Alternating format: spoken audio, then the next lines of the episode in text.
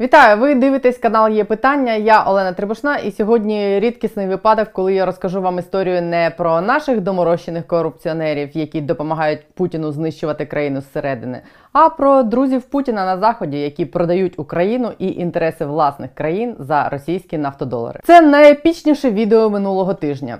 Це військові транспортні літаки курсують між Британськими островами і Україною. Вони перекидають нам протитанкову зброю у відповідь на загрозу повномасштабного вторгнення Росії. Британці здійснили як мінімум 8 рейсів і прислали нам кілька тисяч одиниць ручної протитанкової зброї нового покоління.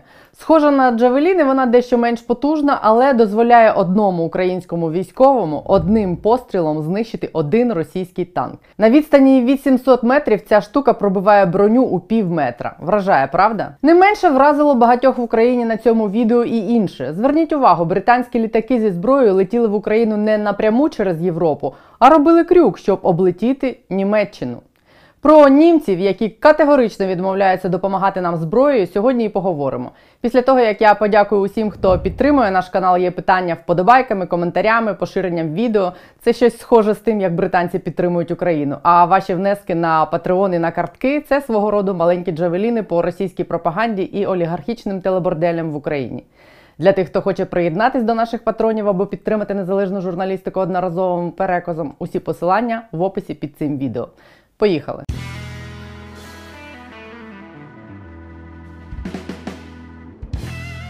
Тема серйозна, але почну я з анекдоту сьогодні. Зустрічаються два куми. Один іншому каже: Слухай, куме, що б ти зробив, якби на тебе в лісі ведмідь напав? Ну, з рушниці вбив би. А немає рушниці. Тоді ножем зарізав би. Нема ножа. І як немає, в мене завжди ніж з собою. Вдома забув. Не може бути. Може. Тоді тікав би, а він доганяє, а я на дерево заліз би. Нема дерев. Слухай, куме, що то за ліс такий немає дерев? От такий ліс, немає дерев. Слухай, куме, ти взагалі за мене чи за ведмедя? Приблизно таке питання, ви взагалі за кого? За нас чи за ведмедя, хотілося цього тижня поставити уряду Німеччини. Спершу після тих фото, на яких британські літаки зі зброєю для України облітають Німеччину, а потім після візиту голови німецького МЗС до Києва і до Москви. Ви, очевидно, знаєте, що Україна давно веде перемовини з багатьма країнами про постачання зброї. Зараз, перед можливо найвищою за всі роки загрозою вторгнення російських військ, це питання постало з новою силою. Саме тому британці перекидають нам зброю. І не лише вони: Штати, Канада, країни Балтики, Туреччина, Чехія. А от Німеччина в питанні постачання зброї в Україну займає страусячу позицію часів уряду Ангели Меркель офіційний Берлін відмовляється продавати нам зброю і військову техніку німецького виробництва. Київ не припиняє просити про це, Німеччина не припиняє відмовляти. Чергове про це заявила цього тижня в Києві міністр закордонних справ нового уряду Німеччини Аналена Бербок. Скільки позиція уряду Німеччини стосовно постачання е, зброї з огляду на е, рестриктивну політику експорту зброї? Ця позиція відома. Ми знаємо, де яку зброю ми можемо отримати. Ми чудово знаємо, як її використовувати для захисту, наголошую, виключно для захисту нашої території, нашої землі. І ми над цим щоденно працюємо і маємо дуже непогані результати. І наш діалог з Німеччиною з цього питання також продовжиться. Посол України в Німеччині Андрій Мельник відреагував на цю чергову відмову таким не дуже дипломатичним твітом. Угода на підводний човен з Ізраїлем 3 мільярди євро. Державна допомога 570 мільйонів євро. Причина історична відповідальність за Голокост. 8 мільйонів українських нацистських жертв під час німецько-фашистської окупації. Зброя для України. Ні, не чули. Наш посол Мельник там в Німеччині взагалі як партизан. Він постійно тероризує німецьких чиновників і через німецькі змі вимагає від них, скажімо так, припинити захищати руского медведя. Пару тижнів тому в інтерв'ю Reuters Мельник озвучив чотири очікування України від нового німецького уряду здати на металобрухт Північний потік, 2 посприяти швидкому вступу України до НАТО та ЄС, продати Україні кораблі і зенітні комплекси, посадити Путіна за стіл перемовин, запросити туди Байдена і говорити з Путіним з позиції сили. Словом, Мельник наш там точно з позиції сили переконує, що підтримувати треба якраз Україну. Красунчик словом. Але повернемось до Бербок. З Києва голова німецького МЗС полетіла до Лаврова, де знову говорили про нормандський формат і мінські угоди. А після цього вона написала кілька постів у Фейсбук, зокрема такий: Росія це більше ніж критика нинішнього політичного керівництва. Така багата культурна нація, країна Дмитра Шостаковича, Анни Нетребко, Льва Толстого. Анна Нетребка російська оперна співачка, яка відзначилась тим, що фотографувалась прапором так званої Новоросії і пожертвувала мільйон рублів окупантам, вручивши їх прямо в руки знаному сепаратисту і колаборанту Олегу Царьову. Коли почалась Вторая мировая война?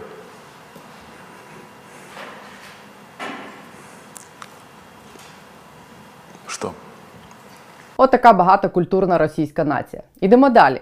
Лише місяць тому, в грудні, з публікації у німецьких ЗМІ стало відомо, що ще екс-канцлер Німеччини залізна фрау Меркель особисто блокувала постачання зброї України, навіть не німецької, а тієї, яку ми хотіли отримати через агентство підтримки і закупівель НАТО. Через вето Меркель була заблокована вже оплачена нами партія гвинтівок Барет М82 з США та 20 комплексів протидії дронам з Литви. При тому, що Зеленський особисто просив Меркель розблокувати постачання натівської зброї. Але Фрау відповіла: Найн. В чому проблема? Що не так з німцями? Офіційно в Берліні прикриваються тим, що Німеччина принципово не постачає зброю в кризові регіони світу, в країни, які перебувають у стані війни або яким така війна загрожує. Але у такої політики і поведінки Німеччини є і інші пояснення, менш пафосні і більш прагматичні. Це гроші. Великі російські гроші, за які Путіну продаються німецькі чиновники, які за ці шалені гроші лобіюють інтереси Кремля в Європі. Газогін Північний потік в обхід України слідство саме такого лобізму. Імпотентна позиція Європи в питанні санкцій проти Путіна, наслідок контрагітації європейських утриманців Путіна. Колишні канцлери, міністри і співробітники спецслужб виправдовують, відбілюють і легітимізують кремлівську диктатуру в Європі.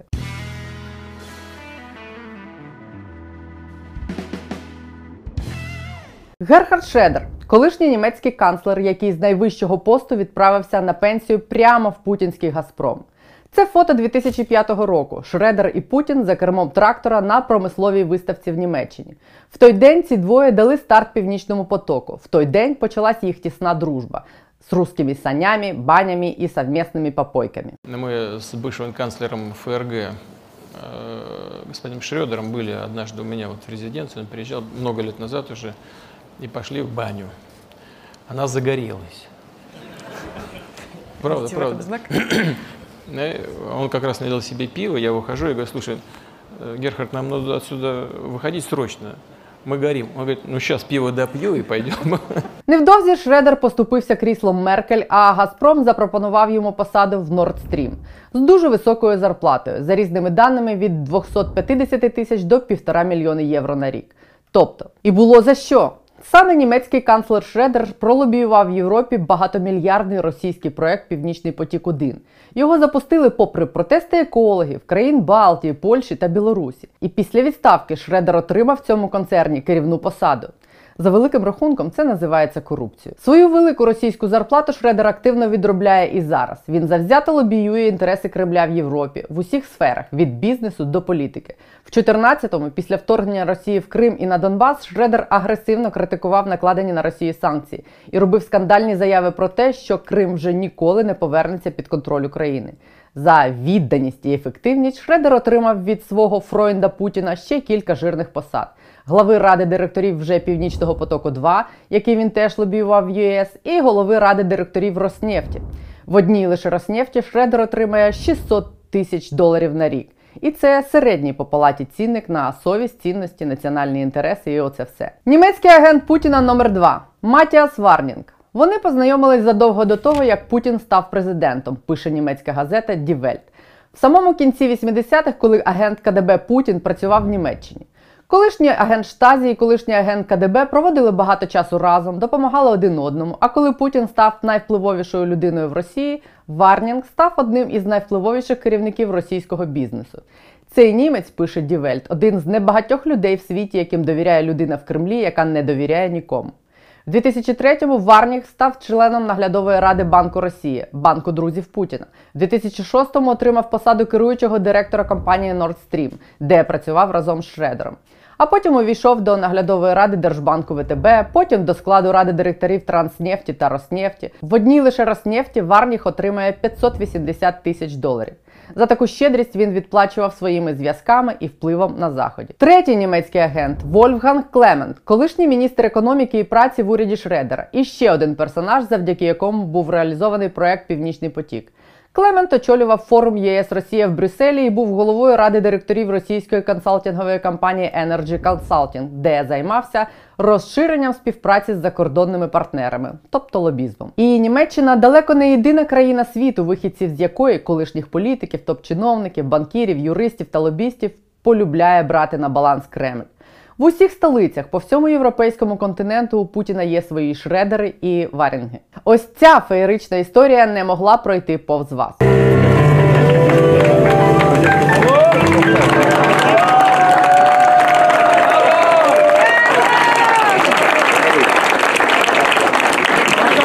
In Russland pflegt man den Brautpaaren Rat und Liebe zu wünschen.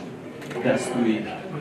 Це Путін відплясує на весіллі Карін Кнайсель, екс-глави МЗС Австрії влітку 2018-го. Путін приїхав на її весілля у супроводі співаків, привіз картину та самовар.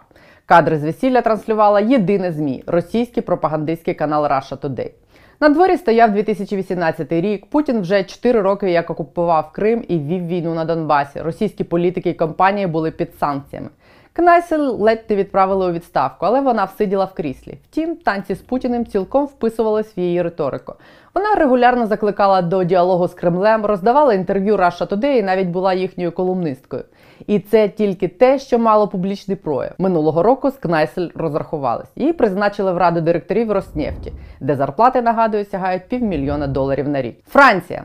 Франсуа Фіон, екс-прем'єр і найжирніший трофей Путіна в Європі. Французькі змі пишуть, що вони так давно і тісно дружать, що немає у Франції людини, яка знала б Путіна краще. Фійон поділяє проросійські погляди, озвучує кремлівські тези в Європі, виступає на пропагандистському путінському валдайському форумі, закликає до відновлення міцних відносин з Путіним. Окупацію Криму називає реалізацію права народів на самовизначення, а санкції проти Росії називає безглуздими і виступає за їх зняття. З Фійоном розрахувались минулого року. Його призначили до ради директорів російської державної нафтової компанії Зарубіжні. Це всього лише п'ять найяскравіших прикладів того, як кремлівський режим купує за нафтодолари на заході формальних і неформальних лобістів його інтересів. І це зовсім не поодинокі випадки, а продумана стратегія російських клептократів. Вони цілком прагматично витрачають мільярди доларів щороку на утримання такої дорогої віп-обслуги у світі, яка допомагає Путіну легітимізувати його режим і просувати і захищати бізнес-інтереси Кремля. І за щедру російську винагороду колишні перші особи різних держав, замість відстоювати інтереси цих самих держав, обслуговують авторитарний режим Путіна. Господар однієї з найкорумпованіших країн світу експортує топ-корупцію в Європу. Проблема досягла таких масштабів, що про неї нарешті заговорили самі європейці. Цього місяця в тій самій Німеччині ледь не сотня учених і експертів зовнішньої політики опублікували відкритий лист з вимогою до власного уряду фундаментально змінити політику щодо Росії з мовчазного заохочення на активний опір імперським планам Путіна. Самі ж німці критикують власних топ-політиків за готовність підтримувати відносини з авторитарним російським режимом. Як найбільша європейська економічна держава, Німеччина вже понад три десятиліття критично, але здебільшого пасивно дивиться на те, що відбувається, пишуть вони. Реакція Німеччини на реваншистські авантюри Росії була неадекватною і сприяла ослабленню держав Східної Європи та зміцненню атомної наддержави. Газопровід Північний потік 1 підготував ґрунт для вторгнення Росії в Україну у 2014 році, пишуть самі німці. Цей напад став логічним наслідком 20-річної політичної пасивності Німеччини по відношенню до російського неоімперіалізму. Вчені вимагають повністю змінити політику Німеччини щодо Росії, робити набагато більше для стримування і запровадження санкцій проти неї, а також підтримки тих держав, які були розчленовані Москвою. Бо подальша бездіяльність лише спонукає Росію до нових авантюр. З таким самим закликом до західних еліт виступив днями голова комітету з міжнародних справ парламенту Великобританії Том Тугендат. Західні союзники повинні встановити загальний набір етичних стандартів для колишніх політиків, щоб зупинити цю шредеризацію, обмеживши їх в праві працювати на державні компанії ворожих авторитарних держав і пов'язані з ними фірми. По всій Європі ми, західні еліти, повинні перестати бути частиною ринку клептократів. Чи почує ці заклики німецька еліта, які вони адресовані? Точніше так, чи почує це німецька еліта до того, як стане надто пізно?